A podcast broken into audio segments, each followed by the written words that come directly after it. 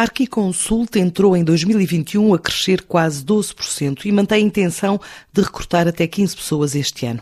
A empresa começou a atividade em Lisboa, depois em Matosinhos e Luanda e com a aquisição da maior concorrente cresceu também para Barcelona. Agora tem novas aquisições na mira após abrir o ano passado uma unidade de produção e programação em Vila Real e adquirir uma empresa em Madrid com extensões a Salamanca.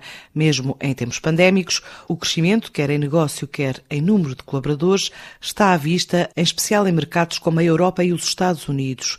Rui Santos, o CEO da empresa, tem uma explicação. O que aconteceu foi que as maiores empresas, como colocaram as pessoas em casa, também tiveram tempo para pensar naquilo que são os projetos extra atividade normal. E por isso nós adjudicámos bastante trabalho fora do país, tanto que a nossa percentagem de faturação para fora do país, que rondava os 30% a 40%, passou para 50% ou ligeiramente mais do que 50%, essencialmente países europeus e Estados Unidos. Nós procuramos alguma diversificação da, da atividade da empresa em outras áreas, não vou comentar para já quais, mas andamos à procura.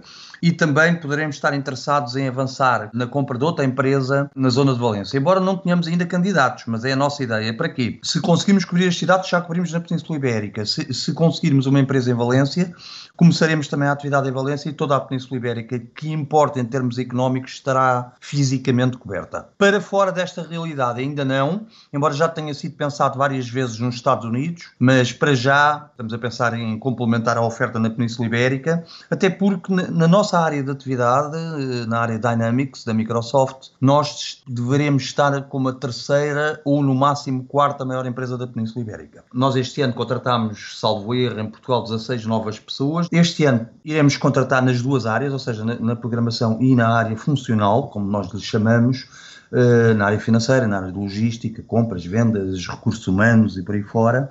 Iremos contratar, mas eu penso que não, não passará muito 12 pessoas, 15, 14 pessoas, 15 pessoas. Não penso que não passará muito isso devido ao problema da, da dificuldade de formação.